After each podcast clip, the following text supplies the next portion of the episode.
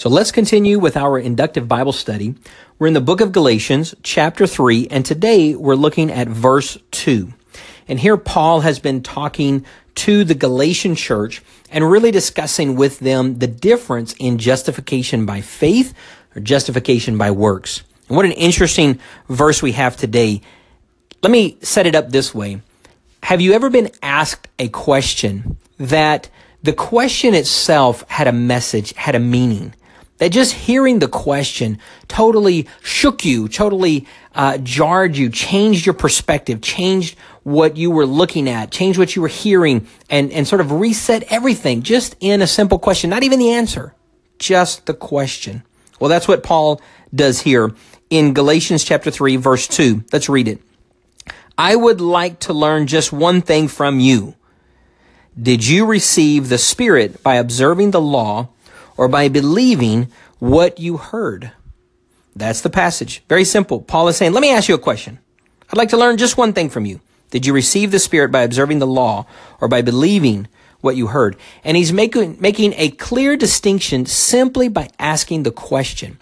Was the Spirit of the living God imparted into you, into your life, into your very nature, into your being because you practice the law? If you read back through uh, chapter 1 and chapter 2, Paul makes this incredible argument that even these uh, believers of the law, the, the Jews who the law was originally given to, know that justification is not by works, but by faith. And so he's saying, by all of your law abiding practices, by doing good, by being good, by trying to justify yourself, did you receive the Spirit of God? The implication is absolutely not or by believing what you heard. And this is such an amazing way uh, to put this that Paul is not only talking about their faith in what they believe, but he's saying in believing what you heard.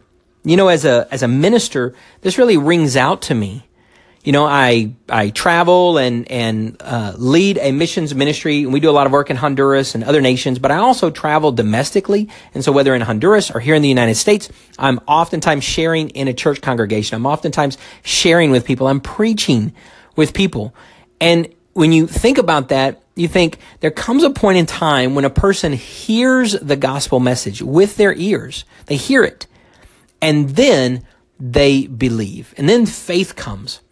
And so some of you guys are listening to this and you are believers in Jesus, but like me for most of my life, not one who would regularly share my faith with someone else. But the question becomes, how can someone believe unless they hear? In fact, you, you'll hear that particular phrase over in the book of Romans. And again, not trying to reference some other part, trying to stay with the inductive study, just in this passage. But here Paul is saying, did you believe, did you receive the Spirit by observing the law or believing in what you heard?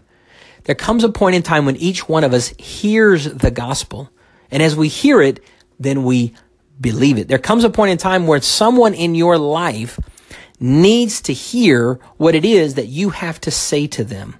They need to hear a word of encouragement. They need to hear something that gives them life. They need to hear the gospel. They need to hear about Jesus. They need to hear at least something encouraging, a compliment, a, an expression of love, of gratitude.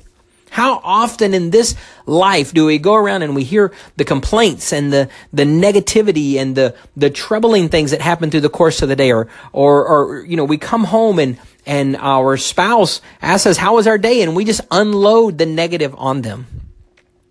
When sometimes what people need to hear is something positive. Sometimes what people need to hear is something encouraging. Sometimes what people need to hear is some hope. Something that, that says, you know what?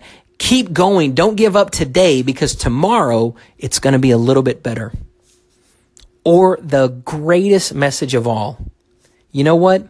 You may be lost in your sins, but Jesus died on a cross for you to save you. People need to hear the gospel. And by believing, that is how you and I and others can receive the Spirit of God.